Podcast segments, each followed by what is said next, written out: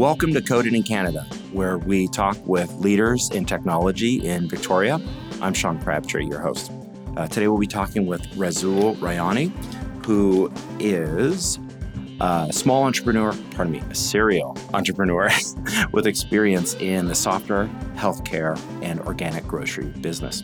He got his BA in psychology from UBC and uh, curiously, you're the third out of six of my guests who are homegrown in Victoria. Cool. He's an angel investor with a focus on B2B, consumer SaaS, and health tech. He's a board member, mentor, and advisor, and he's an investor in 19 local startups. I'm so excited to uh, have you here on the show. Welcome. Thank you. Great to be here. So, uh, my first question is uh, Were you always an entrepreneur? Were you always interested in business? You know, that's interesting. I, I grew up in an entrepreneurial household. My father uh, is a healthcare professional. He's a pharmacist, but he's also a business person. And uh, uh, every, my, my earliest memories of him working in a business that our family owned and operated. And so, yeah, kind of grew up with it. And I think culturally, I, am an Indian. Uh, I hailed, my family hails from East Africa, and a cultural framework of, you know, traders and small businessmen, mm. oh, business persons. Yeah, that's right. That's right. Oh, that's really interesting. Yeah. Um, yeah. As much as I've uh, been a been you know in the startup scene and and whatnot, like it's sort of a, a, a new thing. I I always keep on thinking like these harken back to the good old days of really just trade. Sure. One yeah. of the like four occupations from back in the uh, the days of uh, Rome and all this, right? Yeah. Um, your dad, uh, like you were like you were saying, was a pharmacist. People in Victoria will know about the Heart Pharmacy, which went through a rebranding recently, and uh, they have five locations around town. What's interesting that your father Naz said is uh, he really sees uh, the reason why it's called Heart because it sort of stands for love, service, and community, and uh, that's kind of what I got from your biography when I was reading through it. Oh, that's very kind. Would you say that's a sort of a family trait? Well, you know, certainly a, an ethic of service is, is something that uh, I grew up with. Uh, my parents were always very engaged with volunteerism and mm-hmm. uh, community contribution. And uh, I remember when we were kids, we don't celebrate Christmas in my faith, uh, but we would get uh, a Christmas gift, which we would get to unwrap, and then we would immediately give it away. Um, and, and, so I remember this being kind of a bittersweet thing as a kid.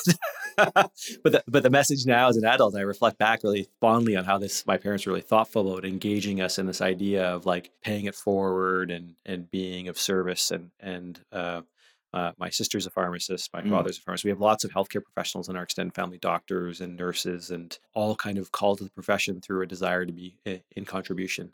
Mm-hmm, mm-hmm. It's interesting that you went and got your degree in psychology. Um, was that something that was a direct path? You know, I um, I share this story often because I think it's informative insofar as I had zero plan at all when I was in school. Uh, so it was I, I, just followed curiosity blindly. It led me down the path of of psych, and I really enjoyed my undergrad. It was an amazing experience.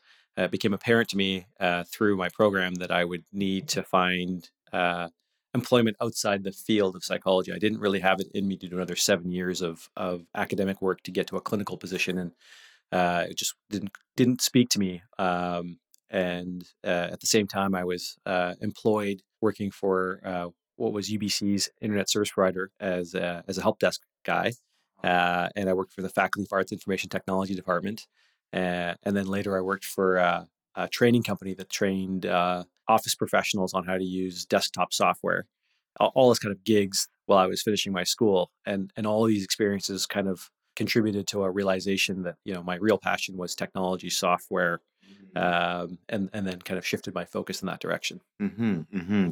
And this was in the late '90s, I think, right? Yeah, I finished at UBC in uh, '97, '98, and I moved back to Victoria uh, for a short stint. Actually, had a really interesting project working with the Ministry of Education as like an IT contractor, which mm. was a mm. great great job in terms of just like one getting to appreciate what life might be like as a civil servant and, mm-hmm. and learning about that that side of the the Victoria ecosystem, mm. uh, and and then again kind of reinforcing this idea that uh, I, I, was working for an entrepreneur who had his own IT services business and recognizing just uh, how much opportunity there was in that space. Mm-hmm. Wow. Um, well, you're not kidding. You liked uh, business because wow, four years out of college, you get into Metalogix. Yeah. Uh, and the, uh, who those of you who haven't heard, uh, they uh, are a leading provider of enterprise collaboration and infrastructure solutions for the Fortune 500. Uh, they are acquired in, uh, by Permira Yeah. in 2014 um, and actually recently acquired by Quest Software earlier this year. That's right. Uh, they won North America's largest new venture competition in 2002. Um, they had triple digit growth.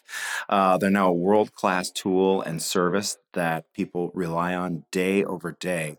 Um, how did how did this happen? This Yeah, is colossal. so so to another theme of my existence um, uh, serendipity and you know trusting and, and connections with other other people who were doing good things um, i connected with a fellow by the name of julian selgren soon after i graduated from ubc through a, a high school connection. His sister and i went to school together. Mm. uh, we ended up being roommates and then co-founded a business together. I actually worked for him for a time and then we and then and then in a subsequent opportunity co-founded a business together with another fellow named jordy henderson and that was Metalogix. Mm. it was Vancouver based, and uh, we had a really good connection into Microsoft through a former roommate of mine, and so it was really uh, you know working the network uh, in a really fundamental way. So all these people were were arm's length individuals that I had great relationships with.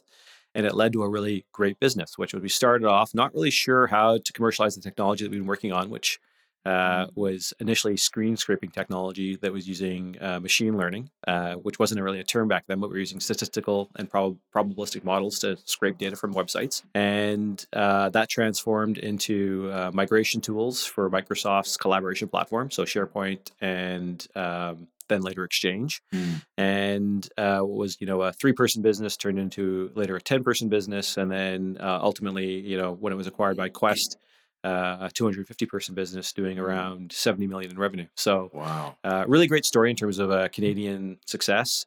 Um, follows kind of maybe the, the not always loved uh, outcome of being acquired by an American company, Right. Uh, uh, but really great exit for the founders. Uh, we all uh, remain good friends and co investors regularly in, in early stage deals. And it was an amazing experience.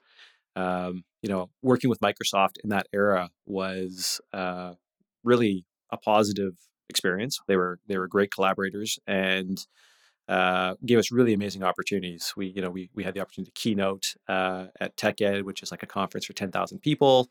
Um, we had the opportunity to spend time in Redmond on campus and meet uh, a large number of the executive team there. Um, yeah, really really uh, a unique experience and born of uh, kind of an era where it was the, the nascent cycle of digital customer acquisition. So our growth in that business was really leveraging things like uh, pay-per-click advertising early when that was a a, a brand new feature for Google, mhm. um, leveraging Right. kind of the techniques one might observe or read in books like Predictable Revenue, which was a telesales model for the enterprise Mhm. uh, that was scalable and uh, really uh, a passion for customer success Mhm. uh, and an early model that relied on recurring revenue. So we were kind of early adopters on all those fronts, and, and Mm. In in the, in the beginning of what is kind of like the modern cycle of enterprise software SaaS, um, and and uh, had a great outcome. Wow, that's amazing. Um, and what was your role there? I started off uh, mainly in the sales function. So I had two team members or two co-founders that were both software developers.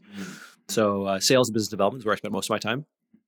By the end of the arc, I'd probably done uh, uh, a lot of everything, but with a heavy emphasis on on talent recruitment and product management on top of sales, business development, hmm hmm and, and marketing. So, what does business development and sales? What did that? Um, what did you have to do in those early days? Uh, yeah, there's some funny stories here.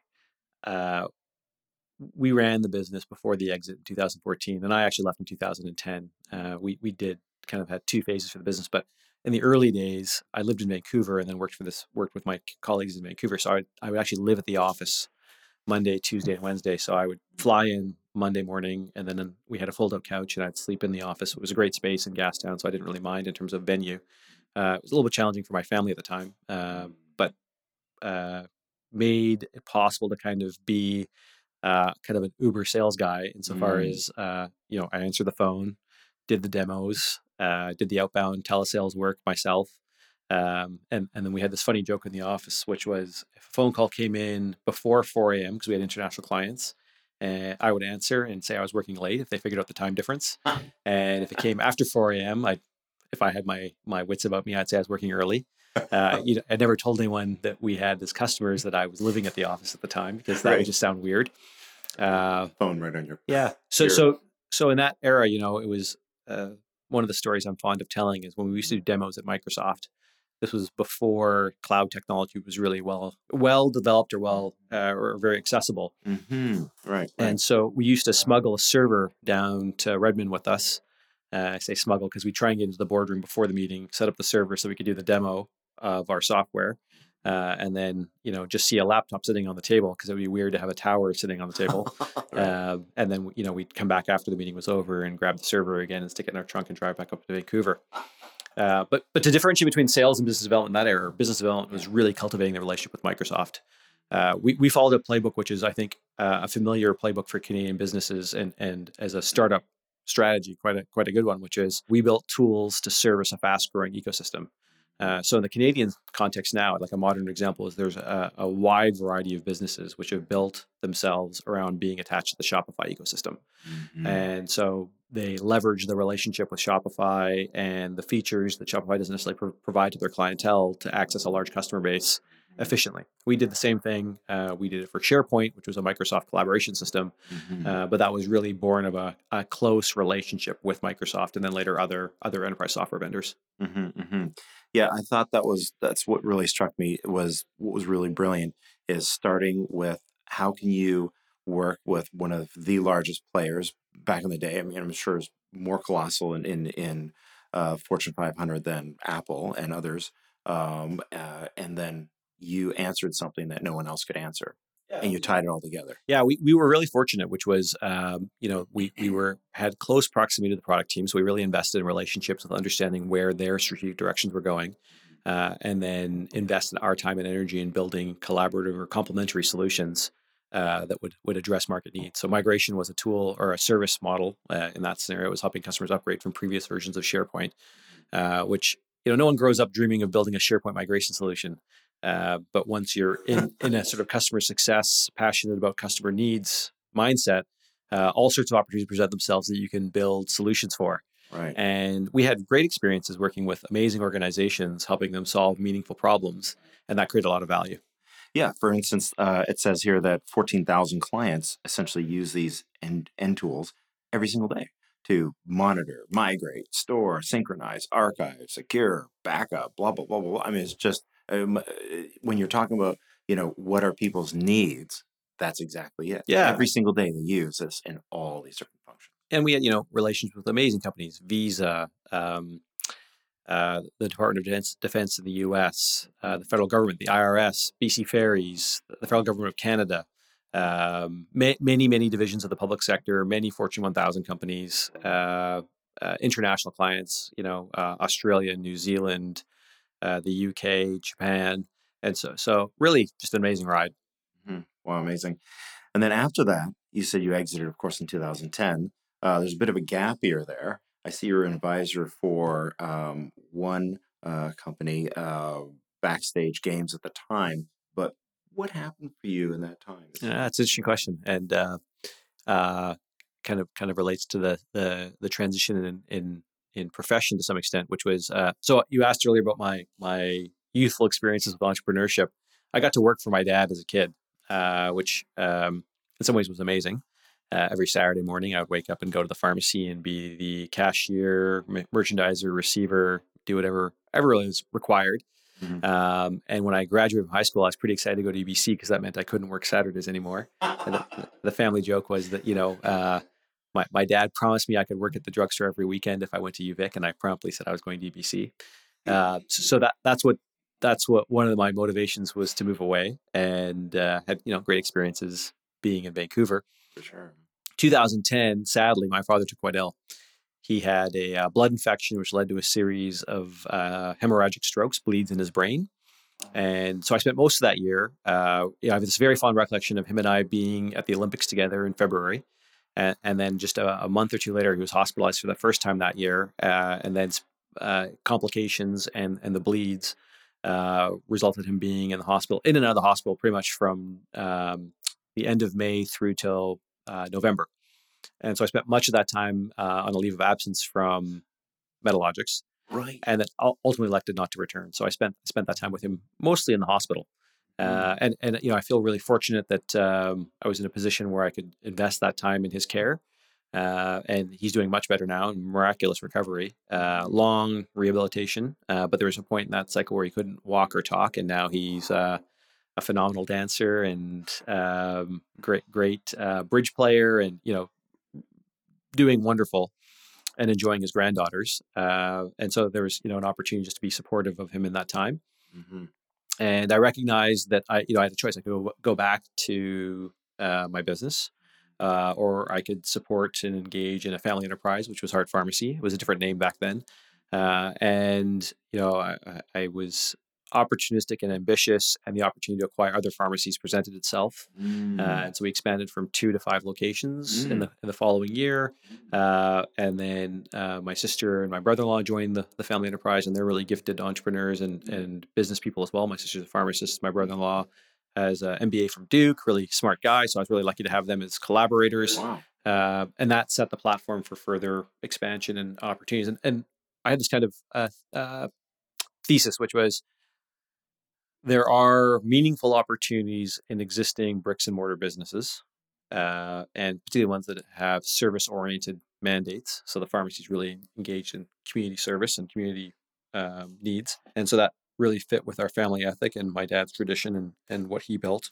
And that's a really wonderful platform from which to continue to engage with early stage businesses. So there's kind of a um, uh, in our in our collective um, operating model. There's cash flowing businesses uh, that that are scalable and growable. We have investments, and uh, I make these personally and through through um, uh, joint ventures in early stage businesses, uh, where I believe in the founders and and be connected to that uh, startup energy, which I really loved for my time at Metalogix. Uh, and then philanthropic engagement as, as kind of a another element of, of our family story and my personal story, and, and certainly the the the, the uh, path that my father led. hmm hmm Well, uh, based on one of the articles, uh, it sounds like your father said uh, something to the degree of, you know, are you, are you happy that your your family have followed in your footsteps? And he goes, how, you know, what father wouldn't say they would be happy to for your family to follow through the family business footsteps? Um, let's move on to uh, what happened afterwards, which uh, is inversely and MediaCore. Um, these are two exits that you uh, came out of, um, and I was wondering um, how Versely came about at first.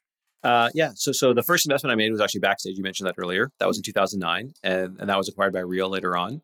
Uh, and then Versely was acquired by Cisco, uh, and the MediaCore later was was acquired by uh, Workday.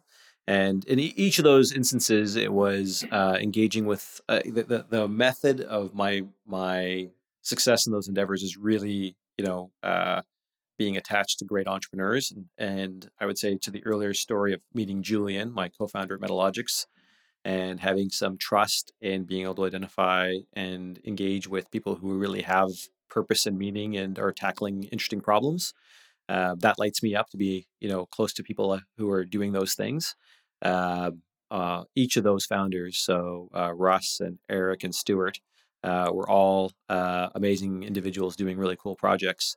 And so I was just, you know, able to share uh, in those stories as an investor and in some cases an advisor or board member, uh, and really investing my time in in uh, you know I didn't really have a, a clear descriptor for it at the time, but if I look back now and reflect on it, it was really engaging with entrepreneurs around the emotional travails of the ups and downs of being in, that uh, high growth, high demands space, Mhm. uh, and helping through thinking through strategic outcomes. Mhm. Um, and uh, really born of my experiences with Metalogix, and then you know having all these subsequent experiences with amazing entrepreneurs, I feel like I have this really great set of stories and experiences to share with new entrepreneurs around areas where uh, you know there's common pitfalls, there's risks. Yeah. Um, yeah, uh, my own mistakes, uh, lots, lots to draw on there. Right, right. Yeah, more, more, than enough for several podcasts. Yeah, more, more, more experience, right? Yeah, absolutely, absolutely. Well, one thing I see uh, commonly is, of course, uh, you uh, taking an angel role, a seed role. um, uh, for various rounds. Um, maybe could you talk a little bit about uh, for for entrepreneurs are maybe approaching that? Um, what should their expectations be? What should they be preparing for? Um, what type of person would they be wanting to get in that partnership? Um, it's a great question. Uh, my, my experience has been the entrepreneurs who are most able to articulate their vision and passion are the ones that are most likely to be able to engage with collaborative, supportive investors. Mm. Uh, alignment is a huge uh, factor. So if you if you look at the marketplace right now, and if you look at the industry stats, there's a surplus of capital. There's more than enough capital to um, invest in uh, early stage business opportunities. Uh, the individuals who are able to differentiate themselves on a clear and articulate vision of, of the kind of world changing or business disrupting space that they're attacking um, are the ones that tend to uh, succeed as an as a initial statement. And then subsequently, if they're able to articulate that story well to those who are looking to invest, there's ample ample runway, ample fuel to to do that.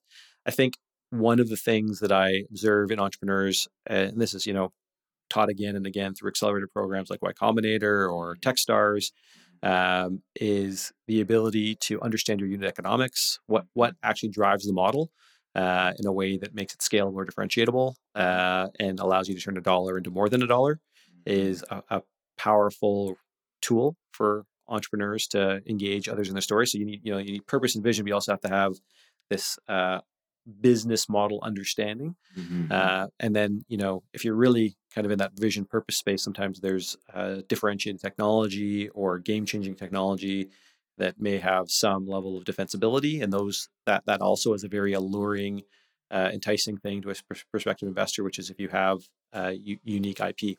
Mm-hmm. Mm-hmm. mm-hmm. Storytelling, though, fundamentally uh, it's so interesting. You know, when you look at entrepreneurs who succeed in raising capital, they're also good at sales, and the two processes are highly similar. Mm-hmm. If you can engage someone to part with their money to be an investor, the likelihood of you being able to uh, engage with someone to impart or to depart with their capital for your service or product is is uh, there's a correlation there. Mm-hmm. And you know, I, I've shifted my investment thesis a little bit more towards companies that have traction and early stage proof points in terms of of uh, building their business. Uh, but I've made bets on entrepreneurs who are, you know, before that revenue line where they they are just that compelling at convincing people to invest because that storytelling, uh, sales, and uh, persuasion capacity is a critical entrepreneurial success trait. Mm-hmm. Um, Warren Buffett said his one piece of advice to investors were only invest in a business you understand, and then also um, a management team that you think can execute. Uh, what do you look for uh, in your investments? Yeah, it's it's uh, another good question. So when I reflect back on the success that Metalogix had, we had kind of three core elements which I think we had going for us, which is a real passion for customer success. So we were really really wanted people to be happy with the outcomes from using our tools, and we our technical team and our engineering team shared that passion we had uh, so, so sort of a intensity around that that um, was palpable in the office, palpable in the team. If you um, are really taking joy in the value that you're creating for your customers and can double down on making sure that's occurring, that that that embodies a really valuable element. Mm-hmm. We had uh, technical differentiation or a unique way of approaching problem. Uh, and, and, the third, I guess, is a bit more amorphous, but charm, likability, uh, we worked really hard to increase our surface area of opportunity by, by, being not only the best, but also really great to work with. Mm-hmm. And so, you know, I have a bit of a humorous element on this, but I, I talk about people who I, I want to spend time with uh, in, in a time constrained world, a, a, mm-hmm. way to find that um, that reason to be engaged in uh, doing something together is investing money, investing capital, investing resource, investing time. And so probably the most important thing for me is is finding individuals that I want to spend more time with and uh, learn from, but also share with. And I can say with like with conviction, each of those those examples you gave, uh, backstage, Versely, and uh, MediaCore, mm-hmm. uh, each of those entrepreneurs, I I got as much from them as I was able to give. um, you know their their passion for the problem space, their intellectual capacity and expertise, um, and all still friends.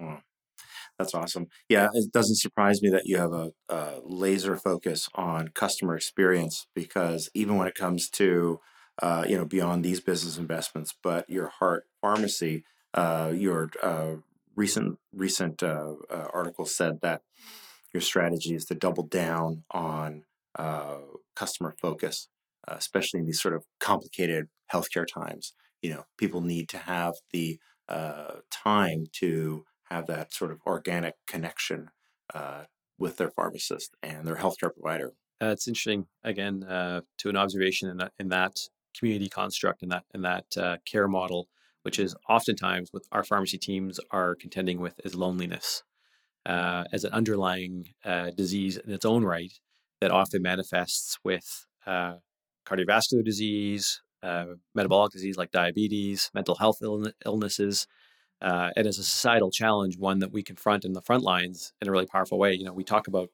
um, in the local storyline, we're supporting the therapeutic recovery community as a collaborator, which is a project by Our Place, uh, where they've taken what used to be the youth detention facility and turned it into a place where individuals who are suffering from addiction issues, living leaving the criminal justice system, can help be transitioned into a healthy lifestyle before returning to the community. And one of the core elements of that program is the idea that social connectivity mm. is an absolute necessity to avoid addiction issues. And if you if you look at that uh, love of customer and intensity around customer outcome, and just shift the lens a little bit to healthcare, it, it's very easy to observe the number of individuals who are leveraging our health system as a result of fundamental emotional and psychological and social needs not being met. Mm. And we, we talk about this a lot in our organization. Uh, in fact, I just came from a workshop where we were talking about it and looking for systemic opportunities to shift this and address it. And uh, yeah, in terms of, of even investing in opportunities around the space, something we look at quite seriously. Mm-hmm. Uh, let me just take a break here to uh, thank our sponsor, which could be you. Uh, this week, we don't have our sponsor for the first time. Uh, Roundtable Consulting has been our continued sponsor for the past five episodes, and our gratitude to them. Um, if you want to become a sponsor of the podcast, um, it's mostly a community based um, volunteer project. It's a very affordable uh, cost. We don't spend a lot of money willy nilly. Please do consider uh, supporting the podcast. And uh, let's get back to a great interview here. Um, I know you're short on time, um, just about 20 minutes left, and I still have two or three pages of questions. just only two questions, only two pages. When um, switching gears to uh, when you joined Viatec in 2012, as and uh, you were sitting as the board chair, uh, what did Viatec look like uh, in 2012? I, should even re- reverse back. I, so I moved back to Victoria in 2005 from from Vancouver. So I lived in Vancouver from roughly from 93 to to 2005 or 2006 with a couple stints in Victoria. Mm-hmm. And one of my sort of transformative experiences was attending the Viatec Awards dinner in 2007 or 2008 and just observing the vibrancy of the community of uh, Victoria's high tech uh, ecosystem. It was just, it blew me away. Uh, I'd been to the BCTIA Awards dinner, not to knock the BCTIA, they do a great job, but the, the energy in the room at the BCTIA Awards dinner versus the Viatec Awards dinner is really hard to contrast. It's just so different. and so I, I, you know, became really enamored with the reality that there's a lot of great things going on in Victoria, which I didn't really believe when I was growing up. I thought that I'd have to leave and discovering there was just so much entrepreneurial energy and, and great businesses, leaders, and technologists and innovators here was really eye opening. Um, I was lucky enough to serve on the board uh, with Viatec from uh, 2012 till to the end of last year, and, and and ended my term as chair. And it was yeah, uh, in that time, really observing this uh, recognition that uh, the membership is growing, and there's an opportunity for the organization uh, to really help invest in capacity creation for our leading businesses and technology leaders. Um, and lo- looking for opportunities to amplify a lot of the community based efforts. So Viatec's been really great, I think, at uh, observing things that are working and amplifying them for the membership. Uh, recruitment, uh, leadership development, um, uh, skills uh, sharing, peer groups have all been areas of, of great contribution. Uh, engaging with investors, um, learning about different trade missions. There's been a really diverse portfolio of great activity. I'm sure it's really changed since uh, since those early days. Well, and and just to to recognize the leadership there and Dan and the rest of the board uh, has been phenomenal, and uh, really impressed with the other board members I had a chance to interact with, uh, and and just you know. What one key member that I would highlight is Scott Phillips, who was a chair before me and, and was the board chair when I joined. Um, amazing uh, community builder, contributor, uh, business person, and uh, connector in the community. Someone I really, really admire and, and proud to call a friend. Mm. Yeah, well, he was uh, uh, just a previous guest a couple episodes ago. Fantastic. And um, and I echo uh, the gratitude to Dan Gunn, uh, our previous guest, uh, who's CFO. Raman Kapil said that uh, you know deep gratitude goes towards you know Dan for doing you know such a huge amount of work with the community. a lot of start, a lot of things start with him for sure. And this podcast started with him. Is that right? Yeah, Fabulous. yeah. So um, so yeah, if it weren't for um, you know that that spark, I think maybe a lot of people around here, you know, wouldn't wouldn't have gotten off the ground. Yeah, and and the uh, like as another super connector in in our in our lucky community. Uh, yeah, Dan's contributions definitely reverberate, and and the team, the whole team at Viatec. It's amazing what they do with the number of individuals who are actually on that team. It's only eight people, and they do just a lot of great stuff. Yeah. Um, so, what have you seen since 2012? Uh, would you say the economy's doubled when it comes to uh, technology? Uh, this was the time period uh, for Victoria that it was not the number one uh, industry in in Victoria, but now it is um, with over four billion dollar industry. Yeah, yeah. I, I, there's just been a, a very linear uh, growth and uh, awareness and uh, increase in the amount of entrepreneurial energy in the tech sector, and and not not just like there's big companies and, and little companies. It's quite diverse. Uh, to look at MediaCorp as an example, the fact that Workday decided to make a uh, office in this location, the fact that Amazon decided to have an office in this location when they acquired uh, AbeBooks, there's lo- lots of examples of recognition of the unique uh, set of preconditions that Victoria has to make it a great space for uh, innovators and entrepreneurs, which is uh, amazing natural beauty, uh, a natural bias towards export because we're an island, um, uh, not affordable enough housing anymore, sadly, but still uh, compared to other super centers or or major hubs, you know, reasonable, and then access to kind of a, a great constellation of education, food, uh, entertainment that is really you know the parallels of all these these areas and and um, uh, availability of of these services has been really fun to watch. Mm-hmm. Uh, I don't have the exact stat on on the growth in the ecosystem, but certainly uh, observe it in terms of the number of businesses that are just thriving right now. Sure. Um, now, uh, let's move on to the Palm Grocery because I know you're short on time. Uh, now, this is really fascinating that I came across this. Um, why would you have chosen uh, to open up a, a grocery store, especially when there's so many out there? And, Sure. You Yeah. know, especially I mean, Whole Foods is doing such a colossal job at, Yeah. at sort of identifying this kind of sort of the same market that you're in, which is specific end to end to seller listeners. Palm Grocery specifically tater, caters to um, people with specific sort of dietary needs, vegan, vegetarianism, stuff like this. Yeah, this this is, there's a few factors that contributed to that. One uh, was um, you know in, in, the pharmacy business, uh, we recognize the the endpoints for some chronic diseases or the or the point where chronic disease has already taken hold. And I think we we believe as an organization, and I, I have I think a, a, a belief that this is a kind of broad understanding now that that is extended beyond healthcare professionals, which is uh, the nutritional underpinnings to wellness are significant, right? If you're if you're eating well and healthy, uh, your your chances of succumbing to uh, disease is much much lower. It mm-hmm. so, so stands to reason. So um, we we observed kind of three market forces, which was one was this this reality that that uh, nutritional optimization has a is an important factor in healthy living. Uh, the strong trend towards individuals needing uh, specific and narrower uh, dietary paths mm. uh, to address health issues. So you know, uh, gluten sensitivity, food allergies, um, uh, specific diets to address um, skin conditions. Uh, the list goes on and on. So we recognizing that that, that uh, market need wasn't being met, hmm. Uh, and then uh, opportunity in terms of people again. So I, I was uh, working with two of my my close collaborators in a kind of formative stage at that point, which was Dave Arnsdorf and Ed Lowe. Dave's a also a, a, tech entrepreneur and commercial real estate entrepreneur here in Victoria and a co-investor with me. And Ed is a co-investor with me, and he's a uh, serial entrepreneur, second generation food person. Uh, so his family uh, started uh, uh, Western Foods, which is a anchor grocery business in the West Shore.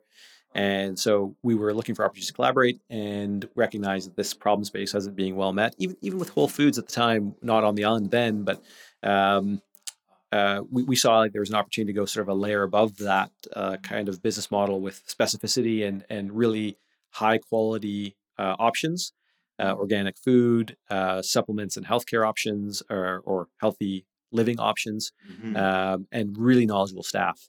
And that model has really proven itself out. Mm-hmm.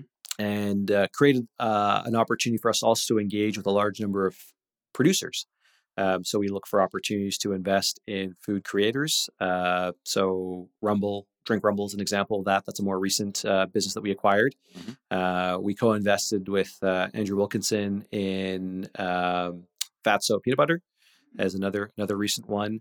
Uh, we're all investors in um, ethical uh, social nature. Sorry, mm. social nature is a business born in Vancouver. Annalea Krebs, an amazing entrepreneur. Uh, that helps uh, people find food products and uh, um, specialty s- solutions for different dietary needs, mm-hmm. and does that through social and uh, online marketing tools. Mm-hmm. So, so lots of um, Palm was a great platform for engaging with a whole new class of entrepreneurs and interesting business opportunities. Wow, that's fascinating. Um, and how many locations are there? Uh, two, one in Nanaimo, one in Vancouver, uh, Port Coquitlam to be precise. Okay. Wow. Fascinating. Um, could we change gears to uh, Checkfront? Sure. Curious about that. Uh, you were an investor, um, early investor, seed investor, mm-hmm. uh, as of 2014. Yeah. Yeah, I mean they're doing they're doing great. Gangbusters here, amazing office, great people. Every time I meet them, absolutely amazing, amazing team. Uh, really for, fortunate to have met uh, Jason and Grant when I did. Um, worked with them both on putting together that round back in 2014 and then also participated in the subsequent financing in, guess it was 2016. Uh, served on the board, uh, spent a lot of time with Jason in, in that regard and, and have had a chance to really interact with the whole team there. Uh, I, I, to the theme earlier of, of connecting with amazing entrepreneurs, uh, you know, getting to know those guys initially and then spending a lot of time with Jason uh, uh, in particular mm. and just observing a really highly capable individual who's really uh, amazing at empowering his team, mm. really amazing at uh, understanding and uh, building against a vision, and uh, a really great recruiter. He's he's attracted some amazing talent to that organization. Uh, and he and Grant continue to really be involved. And Mark, who's also part of their leadership team, have done a, an amazing job of scaling that business. And they have a lot of opportunity in front of them. So I've really had fun working with them. Wow. Um, Community Foundations of Canada. Um, I'm not familiar with them. Could you tell sure. everyone about that a little bit? So, so one of my earlier uh, volunteer roles uh, was serving on the board for the Victoria Foundation on the vice chair as of 2016. Yeah, yeah. Uh, oh, sorry, that that's for the Community Foundations of Canada. I served before that uh, with the, with the Victoria Foundation, and oh. um, great organization. Uh, was my first exposure to the Community Foundation movement, which is uh, a national uh, treasure of Canada, really. So the, the, the foundation movement is long-standing. So I think the oldest community foundation in, in the country is Winnipeg's Community Foundation. Uh, Victoria's is the second oldest in the country. Uh, there's now 191 community foundations across the country. And uh, the past governor general uh, had it as a, one of his, uh, Dave Johnston had one of his visions, the idea that every community in the country would have access or have a community foundation as part of their, their fabric. Wow. Um, and the Community Foundations of Canada is the national membership organization for all those 191 communities. Um, so, so my initial experience with the Victoria Foundation, an amazing organization that really is attached to the civil and social fabric of our city, uh, supporting most of the not for profits and charities in the city in some form, capacity building, uh, leadership development, uh, financial support, connecting donors who care with causes that matter is their, their guiding principle. And then later, that led to an opportunity to engage with a national organization, uh, which uh, has been just a phenomenal experience. Really interesting team of individuals based primarily in Toronto and Ottawa, but also Montreal and further abroad. And their mandate really is to uh, galvanize the movement as a whole, support their leadership and, and partnerships and collaborations with other national institutions. Mm-hmm. Um, an example was, uh, you know, around Canada's 150th anniversary, uh, the CFC worked with the federal government and all the community foundations across the country to have uh, a welcome fund, uh, which helped uh, new immigrants, newcomers to Canada, have a better chance of success uh, through social engagement and services. Um, was also a 150 fund, which was used to have enable communities to celebrate the sesquicentennial in their own unique ways, uh, which is just you know. So sometimes it sounds uh, amorphous or or or maybe a little bit um, abstract, but this idea that uh, our, our, joy of living where we live is a function of the small things that make a community work, mm-hmm. uh, and that's you know uh, uh, murals uh, on the side of businesses that brighten our path. Um, programs that that uh, enable social inclusion, uh, support resources for employment, all these programs that kind of uh, enable people to be inclusive or engaged in the community. Uh, many of them are supported by the Victoria Foundation and, and uh, you know more broadly the Community Foundations of Canada. One really interesting project, which is related back to the food story, is uh, the Victoria Foundation worked very closely with Rotary and a number of, of grocery chains in Victoria, uh, so Thrifties and Country Grocer and, and others to uh, establish a uh, really amazing food uh, recovery program uh, out of the old Wilson's uh, warehouse on Viewfield Road. And so now thousands of pounds of food that used to go to waste now get redirected back into schools, homes, food kitchens around the city that serve those in need uh, really amazing success story and uh, kind of a, an example of the convening power that community foundations can bring to bear. Wow, that is beautiful. Um, yeah, and I see uh, it's they've been doing so uh, since 1936 in Victoria. Mm-hmm. That's that's incredible. Um, tell us a little bit about uh, New Ventures BC, where you're a panelist, judge, mentor, and volunteer since 2010. Uh, since 2001, actually, yeah. Uh,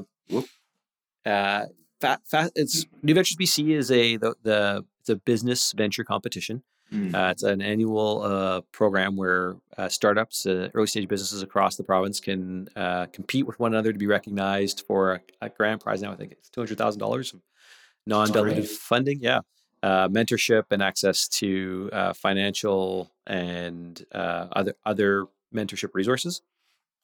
Uh, Metalogix won the competition in 2001. Ah, so that, that's how we got connected with the program. It was really a substantive uh, boost for us. Really early early validation. You know, in the early days of starting a business, there's not a lot of proof points that you're doing the right thing, and so for us, winning that competition was economically helpful. But really, it was just uh, a feather uh, that sustains you in those times where you're, you know, not necessarily financially uh, viable. So our business at that point was really sweat equity. We are all working uh, for free. We weren't we weren't generating enough revenue at that point to pay ourselves much more than peanuts. Yeah. And so at that point, it was a twenty-five thousand dollar cash prize, much smaller than it is today, but just made a world of difference to us and was a really great experience. A big morale boost. Yeah, absolutely. And something you can put on your site as well. Sure. Yeah, it was, it was actually it was really great for us for commercial validation to say yeah. you know you're award-winning business to sure. prospective prospective clients. Those proof points make a difference for sure. And, and so the uh, opportunity to be a, a panelist for the jury for that program has been great some of the companies I've invested in have been uh, through experiences with that program where I've met entrepreneurs and seen their story through that that competition and later invested. Wow, that's so that's so great. And and and again, this speaks to some of the parts of this ecosystem that is really supporting startups and businesses. Yeah, uh, really get off the ground. Indeed. Yeah. Um, Could we speak a little bit about Inovia Capital, where you've been for 2000 since 2016 as an advisor, investment commit on the investment committee, member, and LP? Yeah, limited partner. So I I uh, I, I have an, had a lot of joy in being an angel investor. It's been a great experience in terms of connecting with entrepreneurs, economic outcomes, um, making meaningful connections with great businesses. Uh, recognizing that that uh, uh, scaling that up uh, was a valuable thing for me to do. Uh, collaborating with Inovia has been a really fun experience. So I started off as an investor in their fund, mm-hmm. uh, and then later uh, moved into more of an advisory role where I support their investment committee and review all the deal flow that comes through. Um, and uh, great, great way to observe an amazing group of entrepreneurs, which is uh, you know Chris and Sean and Karam have built an amazing business.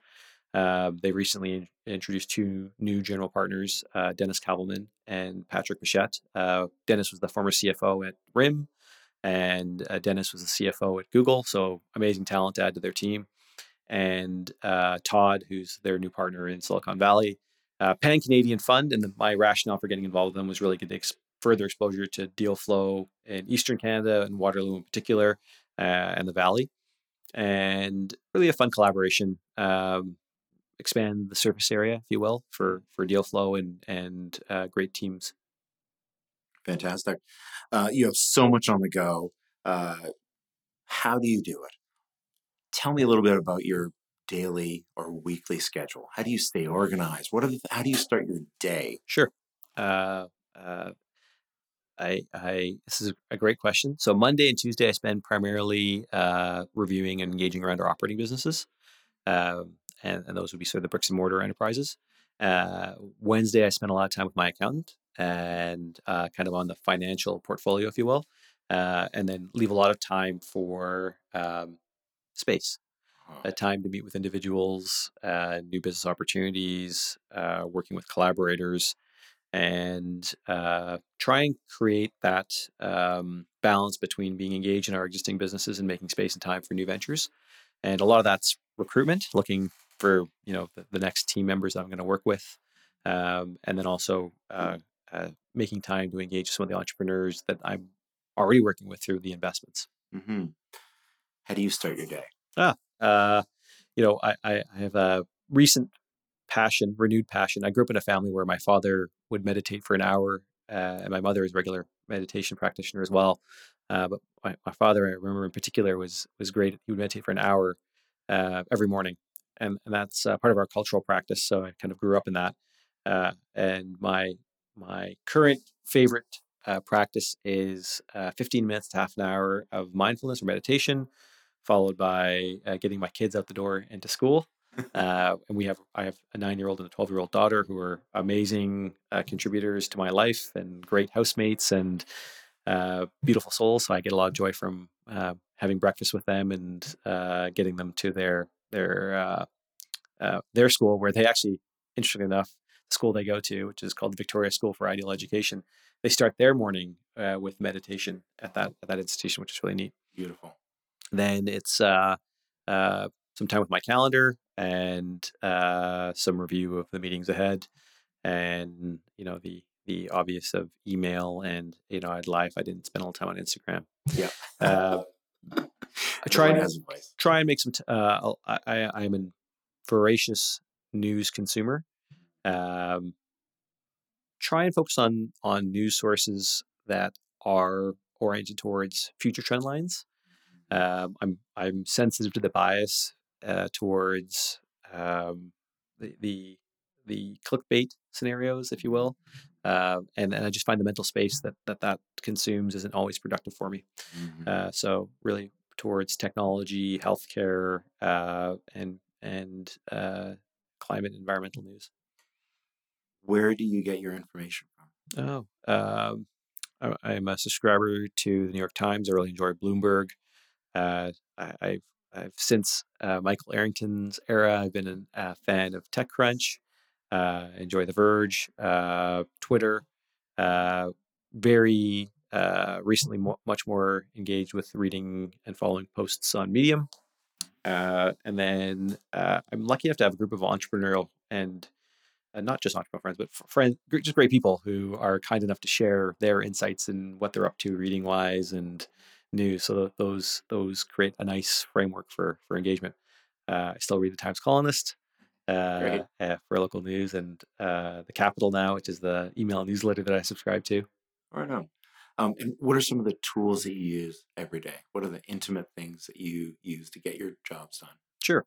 I'm a regular user of uh, Gmail and the Google Suite, uh, which is interesting. I, started my career really much in the Microsoft ecosystem, and I still still love a lot of Microsoft tools, but definitely uh, for for email, it's it's Gmail and Superhuman is a recent tool.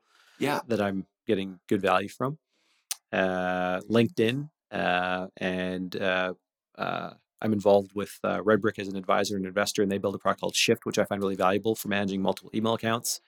Um, so I spend sort of my time balancing between Superhuman and Shift. Uh, Shift is, is kind of a browser for work. Uh, is a really great tool that lets me, you know, have tabs on all my email accounts, my calendar, uh, Facebook Messenger, which is a common tool for communication for me, and uh, LinkedIn.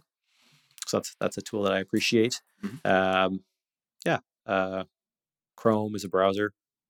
All right. Um, great. Well, I'm going to get you out of here early. and, um, thank you so much for uh, joining us today. Um, Rasool Rayani, really appreciate your time. Thank you all for listening. Um, again, consider uh, supporting this podcast and my gratitude to uh, Manjinder Benning for the theme song and Quadratic uh, Sound for your support. Thank you again and see you next time on Coded in Canada.